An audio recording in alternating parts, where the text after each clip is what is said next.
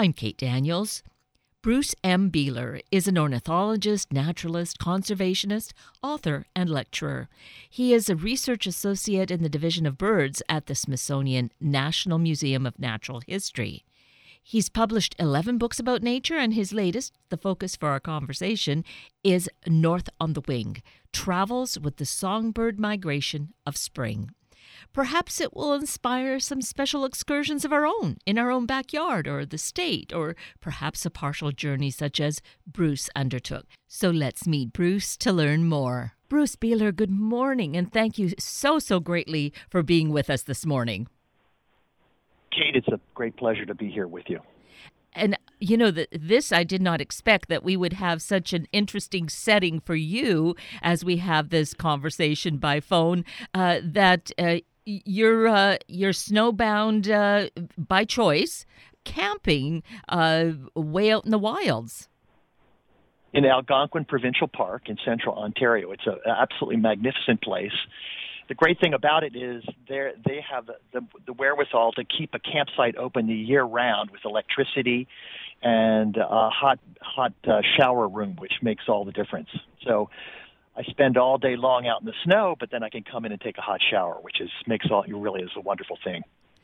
And so, what's uh, rather curious about this too? Do you have uh, many companions around you, or others out camping at this time of year? Um, there are a few. There there are probably 10 or 20 other families or individuals in the campsite. Yeah. Mm-hmm. Most of them are here looking for, they're looking for moose or wolves or, uh, or some of the winter birds that you get here, uh, the winter finches and things like that. So, uh, you, it's amazing. Those Canadian people are very, very hardy and, and very friendly as well. Well, that is so excellent. And of course, because this morning we are connected because we want to talk about your brand new book, North on the Wing travels with the songbird migration of spring. And, uh, you know, we're not quite at spring this year, but uh, I'm going to guess that perhaps you are there to enjoy the bird life that's, that exists at this time of year.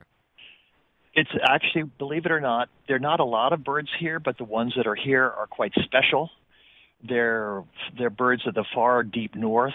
Uh, many people don't even know about these birds. They're called crossbills and grosbeaks and purple finches and pine siskins. We uh, this morning I saw a black-backed woodpecker, which is very rare, and uh, the male and female were together starting their spring courtship in the snow. It was really quite something to see. And so, Bruce, this is, of course, your life's work is working with birds. You've been bird watching since in your book, you, North on the Wing, you tell us that this started at a, a very young age. So, when you say that these are birds that people aren't normally accustomed to seeing, are they somewhat familiar to you, or is this new for you as well? Well, this is the third time I've camped up here in Algonquin, or the fourth time actually, if you count. I camped in one corner of Algonquin Park during uh, at the very end of my big trip that's reported in North on the Wing book. Um, but um, yes, there. I've seen all these birds before, but each time I see them, uh, it's quite special. Uh, I see them so infrequently, and I tend to see them under very special circumstances in a special place and that whole sense of place it sort of takes you back in time. It's quite a wonderful thing. Seeing these birds every few years it reminds you of other wonderful experiences out in wilderness.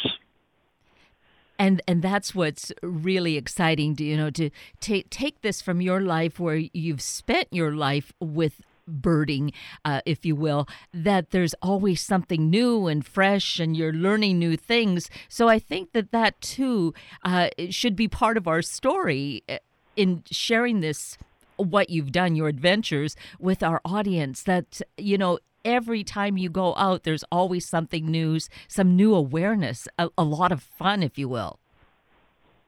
Well the trip i took uh, took me through some remarkable territory that i had never seen before. I'd never been to southeast texas where i began the expedition and that's where I met these migratory birds coming from South and Central America. They come across the Gulf of Mexico. They land on the coast of Texas and Louisiana, having flown that 800 miles across with you know without stopping across the Gulf of Mexico at night. And I met them on the shore and followed them in in a sort of a rhetorical sense. I followed these birds north up the Mississippi River, stopping in green spaces where the birds stopped, up to the headwaters of the Mississippi up in northern Minnesota, then crossing the border into Canada, followed, continuing up into central and northern Ontario as far as I could drive, where many of these birds actually make their nests up in the far north boreal Canada, which we call the Great North Woods.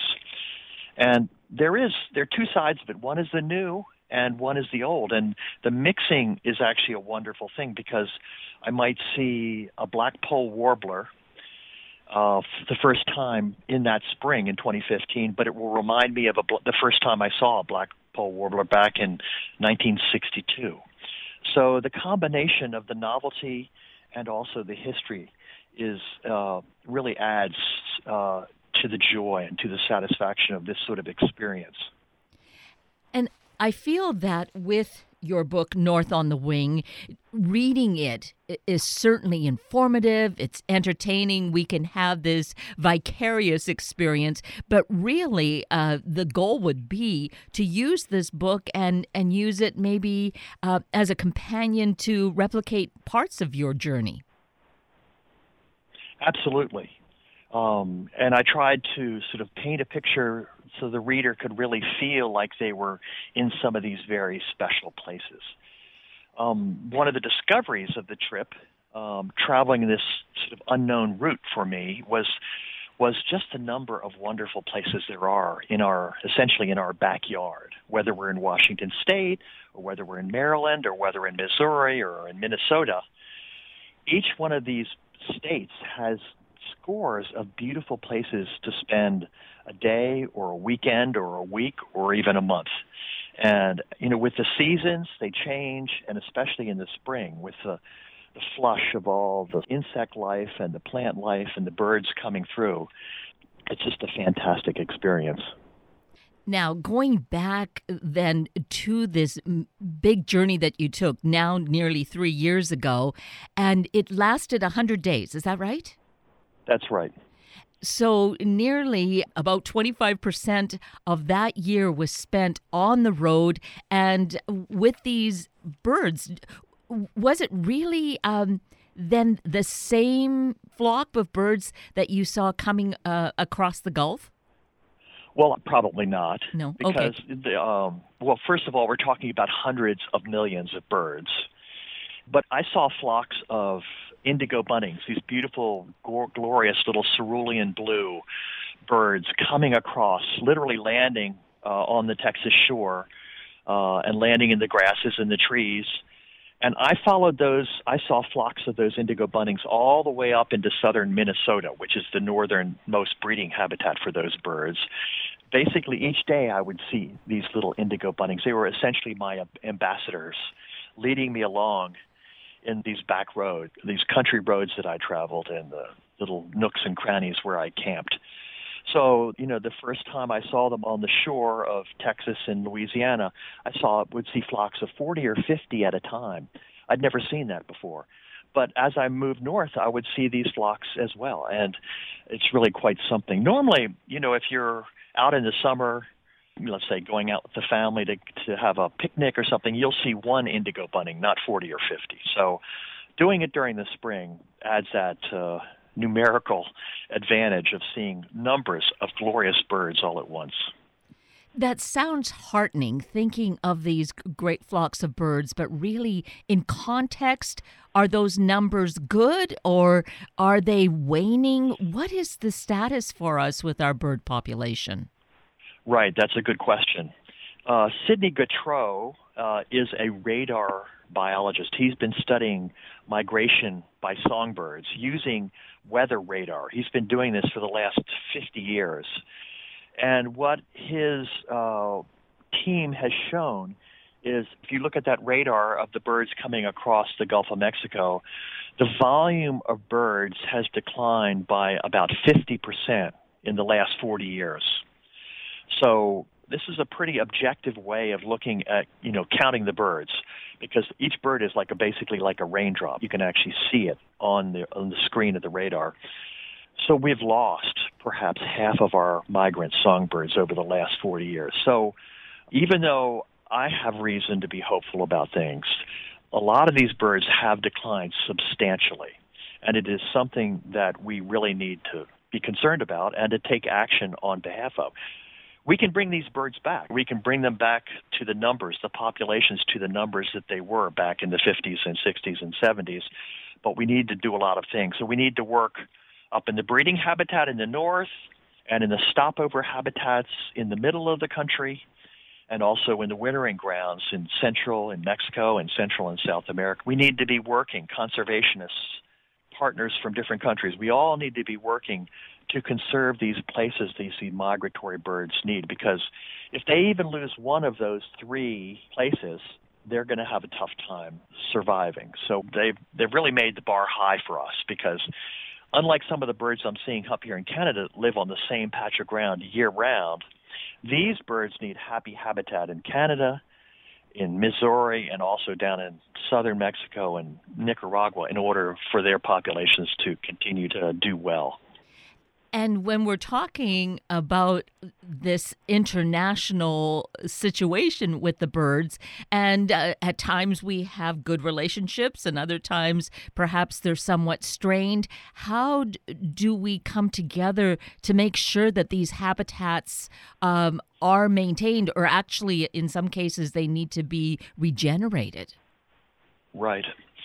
Uh, the good thing, the good news there is that we have hundreds, probably thousands of people who are dedicated to these birds and dedicated to nature conservation, who love nature and who love these beautiful green spaces and who will spend their lives, whether they're in Venezuela or Ecuador or Panama or uh, southern Mexico or southern Louisiana, uh, there are people out there on the front lines working on behalf of these birds and the habitats that they need. Is it an uphill battle? Yeah. There are times that uh, uh, there are challenges that we face that are big challenges. Um, but I am confident because of human nature and because of human willpower that we will uh, win these battles and we will not lose any of the species that I'm talking about, these migratory birds, the warblers and the flycatchers the vireos and the thrushes and the beautiful orioles, all these birds, even though their populations are down, I am confident that, with the, the right interventions, we will be able to uh, continue to have these birds for our grandchildren and great grandchildren. And your story, I feel, is certainly a, a great testament and uh, really an encouragement or an awareness for anyone listening for themselves, but if they have children or work with children, that uh, there's such an inspiration that this is not just uh, your the work that you've been doing, but this is a passion that began very early in life for you, Bruce, right? It it is. I you know I first fell in love with birds when I was seven or eight, and uh, I've never really lost that love of birds. And what what the birds have given me, you know, it's uh, for free at no charge, has been basically uh, a very satisfying and wonderful life, uh, an antidote to uh, depression. You know, on a on a gloomy February day, you see a great bird, it really perks you up. It makes you happy. It gives you joy. It reminds you of other times you've seen that particular species really uh, that what birds give us is really quite a remarkable thing. And I really feel for those people who don't see and hear these birds. They just pay them no mind. They don't get that uh, benefit. They don't really get that joy and that satisfaction of basically communing with the birds year round and life a whole lifetime long. And it really has been something for me, and I am really beholden to them. And in many ways, this book, this is a popular book. It's telling all my fellow Western Hemisphere friends uh, and acquaintances that this really is something. Uh, it's it's you know it's really something to hold on to, and if you don't know about it, you really need to link in. And it's also a you know it's basically a thank you to the birds. It's a it's an acknowledgement of what they have given me and what they've given many of us uh, over the years. It's really quite a remarkable thing. And of course, they're integral to our entire ecosystem, which is our life. And that's an awareness. If we don't really grasp it, we, we need to really connect into it and become aware and, and pass this on to our children, nurture that in their, their young years, as was done with you. The birds, uh, the bats, uh, the butterflies, you know, all are doing their part to create this wonderful, interactive, complex web of life that makes living on Earth worthwhile. Uh, it supports many of the things that we need to have a have a healthy and happy life, and we really need to take care of our counterparts because, in essence, without even knowing it, they're taking care of us. So yes, we really need to know about it. We need to invest in it. We need to invest in our friends and the institutions. Sometimes when our government is not perhaps saying or thinking the right thing, we need to get back to them and let them know by email or by text message or by letter uh, through our representatives and delegates at state, local, and national levels that yes, nature is important to us. I care about nature and our government government needs to make sure that they are taking care of nature. And of course, we can't be 100% dependent on government, so we need to look at the non-governmental organizations, the the Audubon societies, the American Bird Conservancies, uh, the Nature Conservancies. Those not not for profits, those private not for profit institutions are doing a lot of the good work too and they care about nature and they're they're pulling weight for us. So we need to support them annually as well.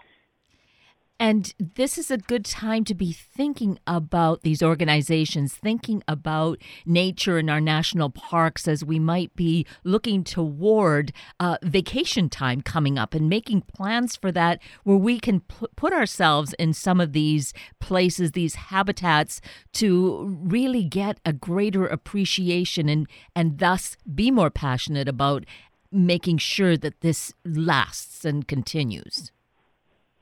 Absolutely.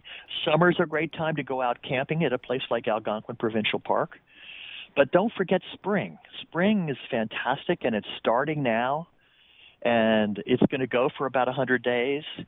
And spring has so much uh, to bring joy to everybody's hearts.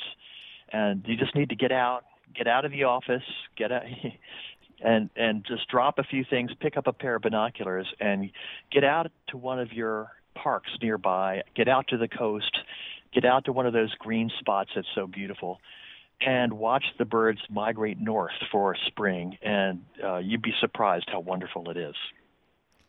And I feel for real inspiration if we're not quite at that place yet. Your book, North on the Wing, chronicling your 100 days uh, with additional stories, but really looking at this in depth is, uh, I think, just as you were raised with your mother reading to you, reading to, to together uh, as a family, reading to our young kids can certainly uh, spark that flame inside of us. Absolutely my book is really nothing more than a knockoff on a famous Pulitzer Prize winning book called North with the Spring. It was written by Edwin Way Teale and published in 1951, which chronicled his trip with his wife uh, from Florida north to New Hampshire. It was a very, very similar trip. And my mother read bits of that book to me after dinner when I was just a very young thing. And the inspiration that that book provided never left me. And it, when I retired, I thought back to that book and said, I'm going to do something just like that. Now that I can spend 100 days away from the office. Mo- most of us, of course, don't have 100 days to give.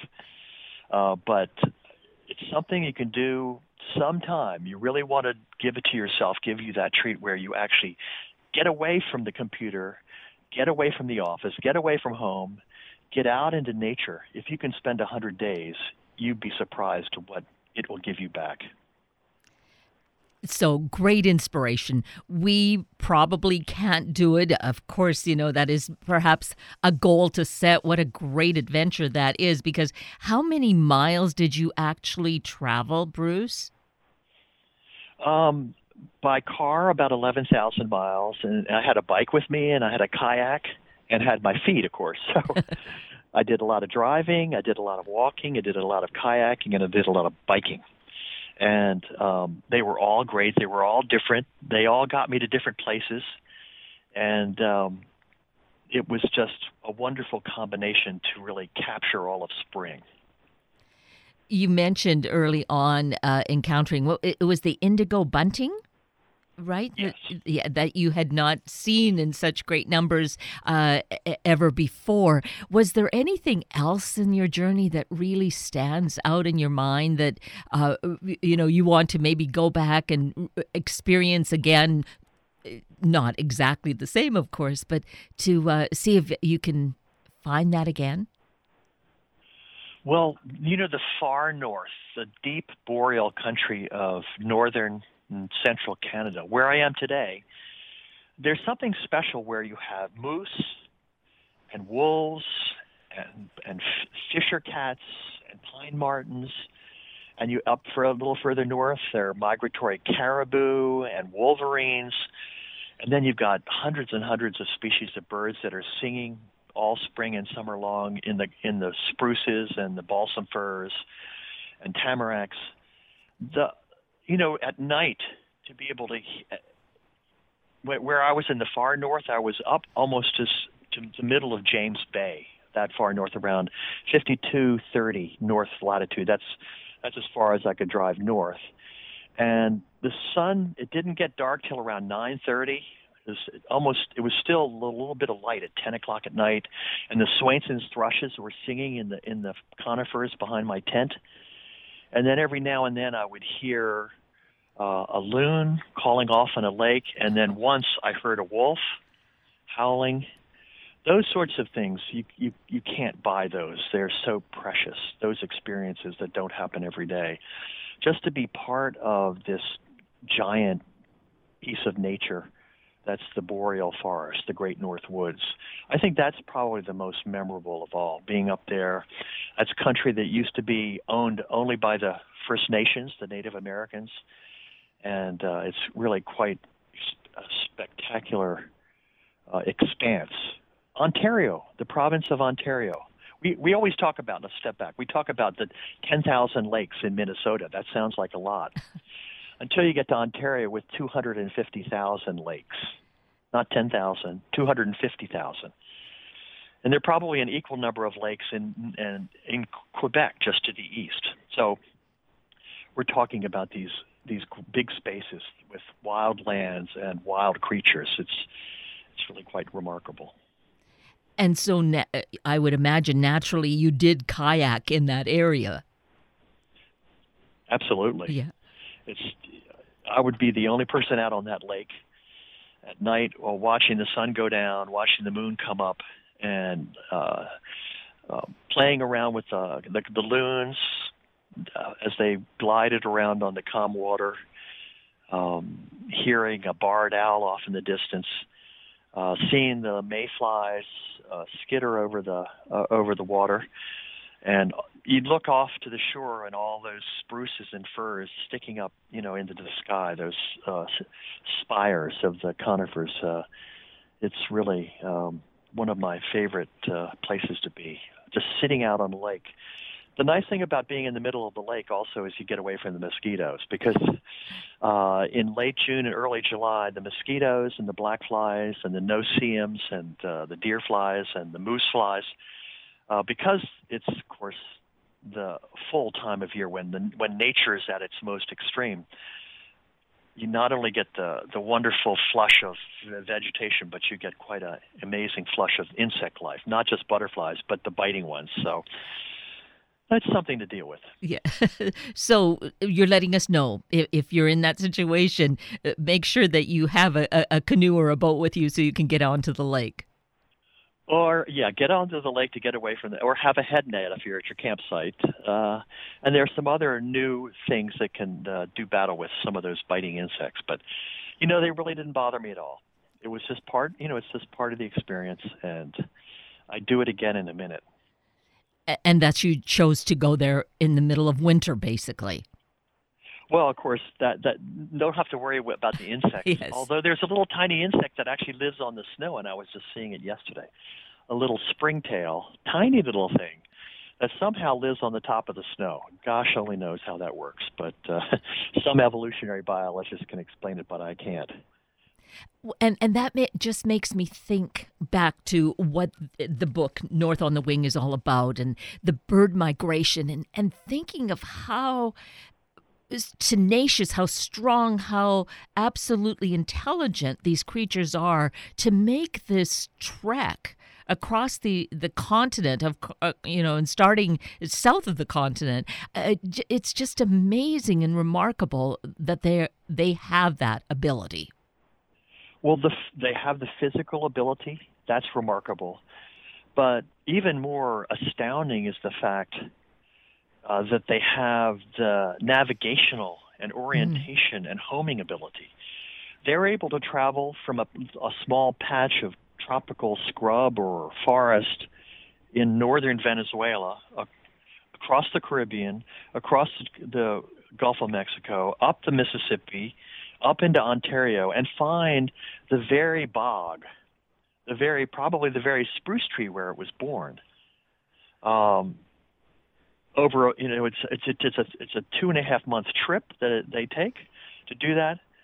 But i don't but the question is how do they actually find with you know they don't have a gps and they don't have a compass. Uh they're they're finding these two needles in haystacks on the southern and northern ends of their trips in the from the tropics to the northern boreal forest. How do they do that? It's really and that's something I was talking to an evolutionary biologist, Martin Wikelski, who's, who works on bird migration, and he admits, I saw him just last week, he admits that we still don't know completely how they are able to get from point to point.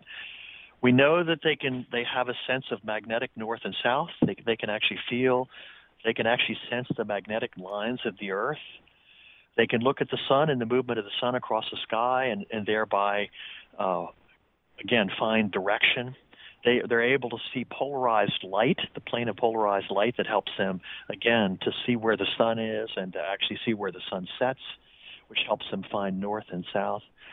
But the east west is the hard part. Once they get up to the the the, the latitude of their nest or the nest they're going to build, the question is how do they know go traveling east west? That's a bit of a uh, a mystery for all of us, uh, still wondering about bird migration. So we know a lot about bird migration, but we don't know uh, how they actually, you know, close the deal, actually get to back to their nesting spot uh, up in the far north, and it's something probably that biologists will be working on for the next uh, next decade or so to figure that out.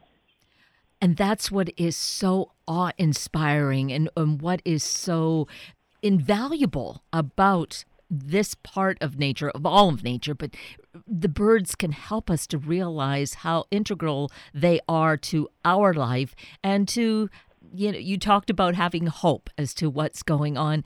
I, I think getting away like that and seeing this can certainly uh, inspire us to be hopeful.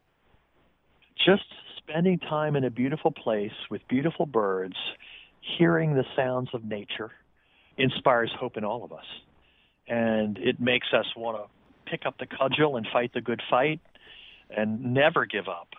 Uh, never give up on nature, never give up on birds and wildlife because, you know, that's, we're part of it, whether we like it or not. We're integral to that. It's integral to us. And the birds can teach us something. Their navigational abilities have something to teach us, obviously. We have many, many, many things to learn from them still. Some times we feel arrogant. We feel like we know everything. Well, we don't. And it's the birds and it's nature that can humble us sometimes when we look closely at it.